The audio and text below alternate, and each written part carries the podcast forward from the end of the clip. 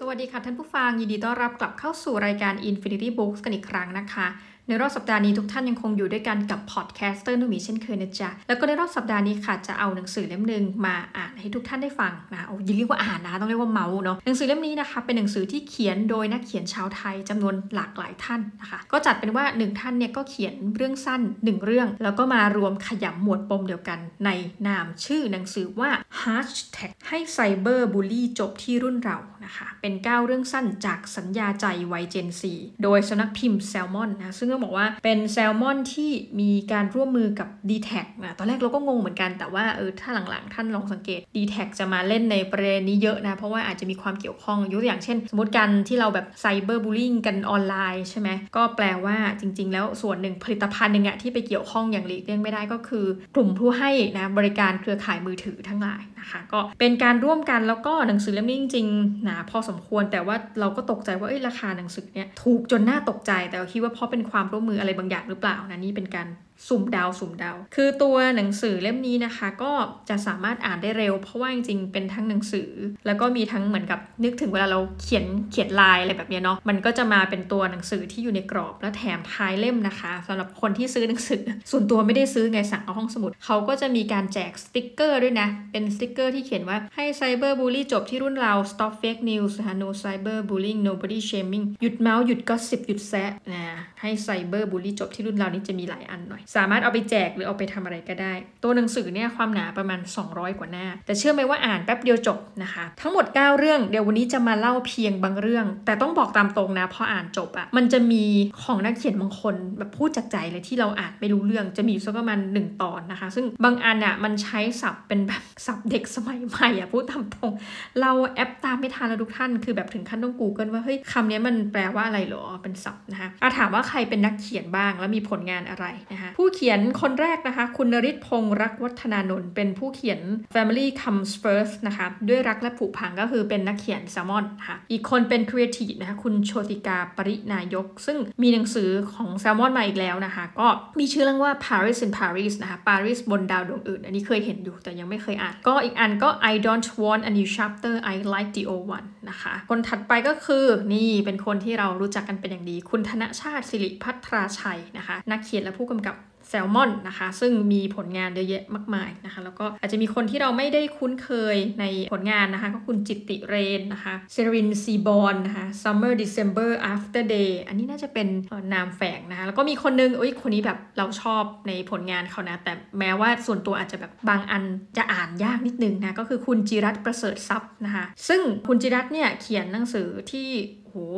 หลายเล่มนี้ได้เข้าชิงรางวัลเยอะนะคะมีอันล่าสุดก็ประวัติศาสตร์ที่เพิ่งเศร้านะคะนอกจากนั้นก็ยังเป็นคอลัมนิสต์ด้านศิลปะทำภาพยนตร์สารคดีและเขียนบทภาพยนตร์นะว้าวมากแล้วก็มีอีกคนหนึ่งชอบมีชื่อว่าตัวแม่นะคะซึ่งเราก็ไม่รู้ว่าคุณตัวแม่ที่ว่านี้เป็นใครแล้วก็อันสุดท้ายเป็นการ์ตูนนะคะเขียนโดยคุณสะอาดซึ่งเป็นนักเขียนการ์ตูนที่เราอาจจะเคยเห็นผลงานที่ผ่านหูผ่านตามาพอสมควรเอาแหละวันนี้จาก9เรื่องนะคะขอเล่าเพียงบางส่วนเท่านั้นนะคะอันแรกนะชื่อว่า Family น่ารักมีตัว K เป็น K 2ตัวด้วยเนาะซึ่ง Family น่ารักเนี่ยมันเป็นเรื่องราวที่เริ่มต้นคือเด็กผู้หญิงคนนึงนะคะถ่ายรูปกับครอบครัวแล้วเธอก็แบบเหมือนแต่งตัวโปนิดนึงแต่ว่าค่อนข้างมีร่างกายที่ใหญ่นะคะปรากฏว่าแม่ก็โพสต์รูปเนี้ยแล้วเธอก็ไม่พึงพอใจบอกว่าแม่ลบรูปนี้ออกให้ได้ไหมนะแม่ก็แบบแม่ก็คือคุณจุรีไม่เห็นเป็นไรเลยลูกน่ารักดีนะคะปรากฏว่าการโพสต์ของเธอเนี่ยก็เป็นการโต้ตอบระหว่างแม่กับเธอแล้วก็มีแบบเพื่อนแม่ก็มาตอบนะมาแซวอยู่ว่าอุ้ยรูปนี้แบบเป็นเด็กสมบูรณ์นะคะแล้วก็หัวเราะแบบคือเหมือนกับบอดี้เชมมิ่งเธอในฐานที่เป็นเด็กสมบูรณ์นะแล้วเธอก็พยายามที่จะแบบอ้อนวอนคุณแม่ว่าให้ลบรูปนี้ซะอะไรเงี้ยแม่ก็แบบไม่ลบนะคะคุณแม่นี่ก็มีชื่อเล่นนะชื่อพี่จุนะจุรีอาวพรกุลนะคะเขียนว่ามาทะเลกับลูกมั่นใจใส่ชุดว่ายน้ำซะเลยบอกเราว่าอย่าลงแต่ลูกเราสวยจะทำไมนะคะแล้วก็มีคนแบบเม้นเนี่ยบอกลูกมั่นใจเกินไปหุ่นยังไม่ได้นะพี่จุตอนเด็กอ้วนยังไงโตมาอ้วนอย่างนั้นนะคะก็คอมเมนต์เรื่องความเป็นเด็กสมบูรณ์ก็เพิ่มมากขึ้นนะคะลูกสาวก็คือเดือดร้อนนะแม่ตอนแรกก็บอกว่าน่ารักสักพักก็เริ่มมีคนวิพากษ์นะคะแม่ก็บอกว่าอ้าวจะลงรูปลูกเดี๋ยวนี้ต้องขออนุญาตเลยเหรอคือเริ่มจาก ซอฟก่อนนะคะแม่เห็นว่าน่ารักก็อยากให้คนอื่นดูทำไมต้องโกรธเนี่ยก็มีน้าคนนึงบอกศักดิ์ชัยบอกว่าพูดกับแม่ดีๆนะต้องขอสิก็มันมีรูปหนูอยู่หนูบอกแล้วไม่อยากให้ลงก็เป็นการเถียงไปเรื่อยๆนะคะแล้วก็มีเพื่อนแม่เนี่ยมาร่วมแจมนะคะมาร่วมบอกว่าแบบทำไมแม่จะลงรูปแล้วมันเป็นยังไงนะคะคือแบบลูกก็เริ่มแบบหงุดหงิดขึ้นไปเรื่อยๆนะคะแล้วก็มีคนมาก่นบ่นว่าแบบเด็กสมัยนี้ความอดทนต่ำพูดอะไรก็ไม่ได้ผู้ใหญ่สอนไม่ฟังนะคะเมื่อก่อนเถียงแบบนี้โดนตบฟันร่วงแล้วนะคะน้องก็แบบพยายามจะเถียงนะคะแต่ที่สุดแล้วพูดจริงนะมันเป็นความแตกต่างอันนี้มันสอนให้เห็นถึงความแตกต่างทางช่องว่างระหว่างวัยนะสุดท้ายแล้วปุ๊บนะคะก็จากเดิมที่แม่บอกว่าน่ารักนะคะแม่ก็เริ่มพูดว่าหนูคิดว่าอ้วนๆแบบนี้โอเคหรอแม่บอกหลายครั้งแล้วนะว่าอ้วนไปแล้วนะไม่พอใจอีกก็หนูอ้วนจริงๆหนูต้องยอมรับความจริงว่าหนูอ้วนแล้วมันไม่น่าดูอะไรประมาณเนี้ยคือสุดท้ายแล้วเนี่ยกลายว่าน้องอ่ะที่มาบ่นกับแม่เรื่องเนี้ยแล้วแม่ไม่ยอมทำตามอ่ะกลายว่ากำลังจะกลายเป็นเหยื่อนะคะปรากฏว่าก็มีคนทักมาประมาณว่าแบบเนี่ยเธอน่ารักดีจังเราขอดูรูปเธอได้ไหมเธอถอดเสื้อผ้าได้ไหมเราขอดูรูปนั้นหน่อยเราขอแบบคล้ายๆแบบขอให้เธอแบบถอดเสื้อผ้าแล้วก็ถ่ายรูปไปเรื่อยๆนะคะกลายว่าเด็กก็เหมือนกับหลงไปจากเดิมหงุดหงิดเรื่องนึงคือบอดี้เชมมิ่งนะกลายว่าพอมีคนมาเห็นคุณค่าก็เริ่มจะหลงไปแบบถ้างั้นฉันก็จะให้เธอดูรูปของฉันคนเดียวแล้วเขาก็พอจบเรื่องเนี่ยมันก็จะมีการเตือนถึงอันตรายนะของโลก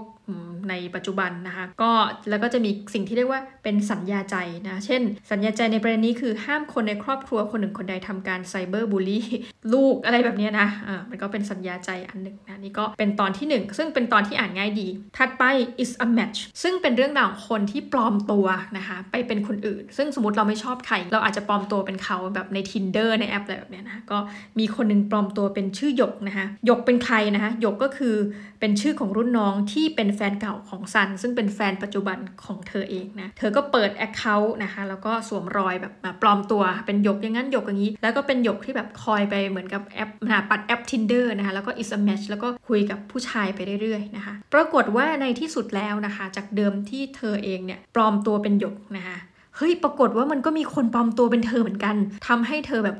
อันนั้นฉันก็โดนปลอมอันนี้ฉันปลอมเป็นคนอื่นนะคะสุดท้าย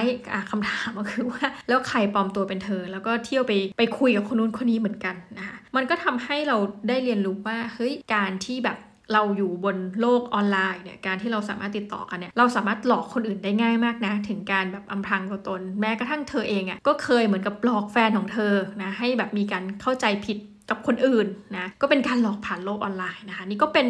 อีกตอนหนึ่งที่เรามีความรู้สึกว่าอ่านแล้วเราก็ลุ้นนะลุ้นว่าตกลงเนี่ยผู้หญิงที่ชื่อหยกเนี่ยจะจับเธอได้ไหมว่าเธอแบบเหมือนปลอมแปลงเป็นตัวเธออะไรประมาณเนี้ยนะคะแล้วท้ายที่สุดเนี่ยเอาแอบแบบเมาส์สปอยนี่คือแบบก็ได้ไปเรียนรู้ว่าเฮ้ยหยกกับแฟนของเธอเนี่ยมันมี something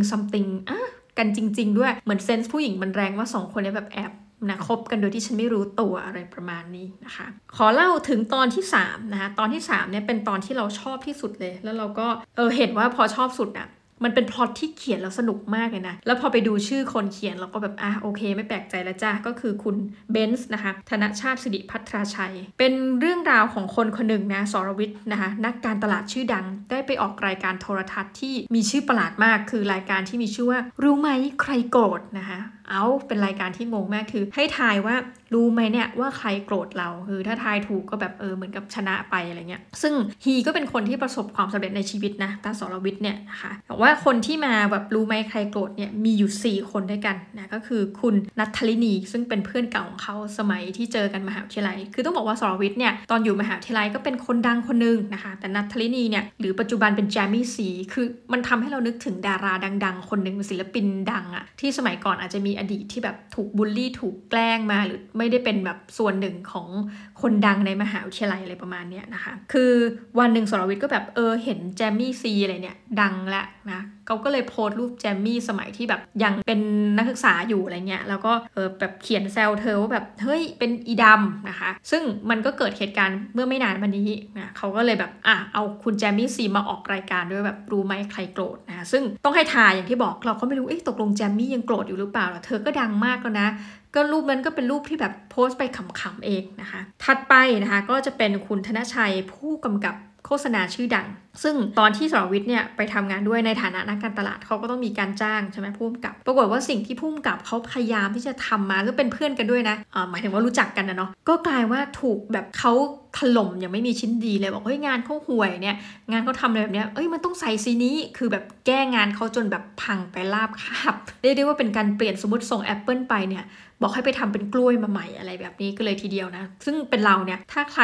ที่เป็นลูกค้าเนี่ยแล้วมาแบบวิพากษ์เราแบบเนี้ยเหมือนเราเหมือนกันโอ้เราจะเสียเซลล์มากนะคะก็เป็นคนที่2 สำหรับรายการรู้ไหมใครโกรธคนที่3ซึ่งเป็นเรื่องราวที่ยาวนานมากมาแล้วนะก็คือคุณอิทธิพันธ์ต้องบอกว่าสรวิทย์กับอิทธิพันธ์เนี่ยตอนที่เป็นเพื่อนสมัยเรียนอยู่เนี่ยนี่คือเรียนในระดับแบบยังเป็นเด็กอยู่เลยนะก็เหมือนแข่งกันนะแข่งกันว่าใครที่จะเก่งที่สุดอะไรประมาณเนี้ยนะคะจนวันนึงก็มีเรื่องราวของการส่งงานศิลปะปรากฏว่าสรวิทย์ก็คือหมั่นไส้ไงว่าเดี๋ยวอิทธิพันธ์จะได้ดีนะก็เลยไปทำงานศิลปะเขาแล้วก็ทิ้งไปแล้วจริงๆอิทธิพันธ์เนี่ยก็ไม่เคยรู้จนกระทั่งวันนึงสรวิทย์นึกไงไม่รู้ไปร่วมงานโรงเรียนเก่าแบบเนี้ยแล้วก็ไปเฉลยให้อิทธิพันธ์ฟังว่าby the way รู้ไหมว่าเป็นฝีมือเราเองอะที่เราทำวันนั้นอะของนายอะเฮ้ยเราขอโทษด้วยนะคะแต่ว่าก็ไม่แน่ใจพูดตามตรงว่าพอมารายการเนี้ยสรวิทย์ก็แบบเฮ้ยก็ไม่น่านะไม่น่าจะโกรธเขาอีกนะเพราะว่าเป็นเรื่องราวที่ผ่านมานานแล้วในการไปทำลายข้าวของของเพื่อนอะไรแบบนี้นะคะสุดท้ายก็เป็นคุณสุภัทราซึ่งเขาบอกโห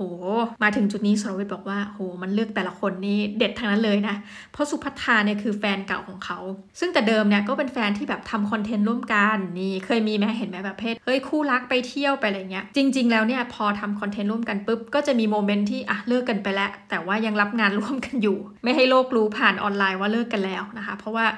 เนาะเรื่องเงินอย่างว่าปรากฏว่าสุภัทราเองเนี่ยมันมีงานอันนึงที่ต้องเดินทางไปด้วยกันแล้วไปทำคอนเทนต์เธอก็พยายามเพียรบอกสรวิทย์ว่าเฮ้ยเราไม่แฮปปี้เราไม่อยากทำจริงๆไม่ไปได้ไหมไม่ไปด้วยกันได้ไหมแต่สรวิทย์ก็คือแบบดื้อด้านบอกว่าไม่ไปเถอะและสุดท้ายก็กลายเป็นประเด็นที่ทำให้2คนนี้แตกหักกันนะคะคือรายการที่ว่าอย่างที่บอกมันต้องเดาให้ได้ว่าทั้ง4คนนี้จนถึงปัจจุบันเนี่ยใครที่ยังโกรธคุณสรวิทย์อยู่นะคะปรากฏว่าสรวิทย์ก็ทายไปนะแล้วเราก็จะได้พบกับเรื่องราวแห่งความเป็นข้อเท็จจริงว่าเฮ้ยแต่ละคนที่ถูกสรวิทย์กระทำซึ่งเขาก็เหมือนกับการกระทำที่ว่านี้มันเกิดขึ้นแฟบเดียวเนาะใช้คำว่าแป๊บเดียวนะคะแป๊บเดียวแล้วก็เขาก็รู้สึกผิดนะอยู่ในใจแต่ว่าเขาก็ไม่ได้คิดว่าผลกระทบเนี่ยมันจะโหบางคนต้องบอกว่าเป็นเพื่อนสมัยเรียนอะนะจนบัดนี้เขากลายเป็นแบบนักการตลาดชื่อดังไปแล้วก็ไม่ได้คิดว่าผลกระทบมันจะยาวนานแต่ปรากฏว่าสุดท้ายแล้วคนทั้ง4คนก็มาเปิดเผยความรู้สึกนะคะขอยกตัวอย่างหนึ่งคนอย่างแจมี่ซีก็แบบเฮ้ยสมัยนั้นอะใช่เรามันไม่ใช่คนดังคนอย่างนายเนี่ยก็ไม่ได้มาเห็นหัวเราหรอกนะคะแต่ว่าแบบเนี่ยมันเป็นสิ่งที่เธอก็อยากที่จะลบเลือนในความรู้สึกเช่นนั้นไปที่เธอเหมือนกับการถูกทำให้เป็นอื่นอะในพื้นที่ที่อยู่ที่เดียวกันทำไมในมหาวิทยาลัยหรือในโครงสร้างทางสังคมบางอย่างเนี่ยเฮ้ยมันกลายเป็นว่ามีชนชั้นแล้วเขาก็ไม่ได้รู้สึกว่า belong to อะแต่พอนึกในใจเนาะว่าวันนี้ฉันกลายเป็นคนดังเธอก็เหมือนกับใช้ศักดิ์และสิทธิ์ในการที่วันนั้นเธอเป็นคนดังเนี่ยกลับมาบูลลี่เรานะคะเป็นต้นซึ่งทั้งหมดทั้งมวลน่ะให้ไซเบอร์บูลลี่จบที่รุ่นเราก็มีความรู้สึกว่ามันก็เป็นหนังสือที่รวบรวมประเด็นที่น่าสนใจแล้วก็ถ่ายทอดออกมาในรูปแบบของฟิกชันนะคะแล้วตอนสุดท้ายเนี่ยเขาทำเหมือนเป็นแบบเอกสารราชการเลยนะแบบเล่มที่1ตอนที่1กสัญญาใจไวเจนซีนะให้ไซเบอร์บูลลี่จบที่รุ่นเราออก8มกราคม2565แล้วก็จะแบบเป็นใช้ฟอนต์ภาษาไทย1การแก้ไขทัศนคติ 1.1 ควรเริ่มตั้งแต่การปลูกฝังความคิดที่ถูกต้องตั้งแต่ยังเป็นเด็กจนถึงตอนโตนะก็จะเป็นเหมือนกับสัญญาใจตอนหลังที่จะแจ้งว่า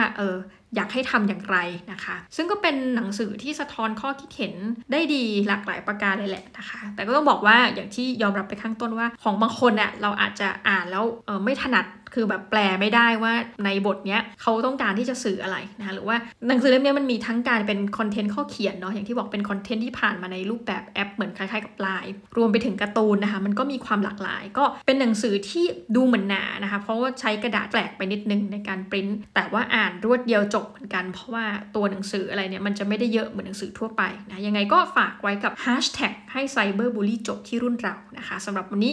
รายการ Infinity Books ก็ต้องขอกราบลาทุกท่านไปก่อนนะคะสวัสดีค่ะ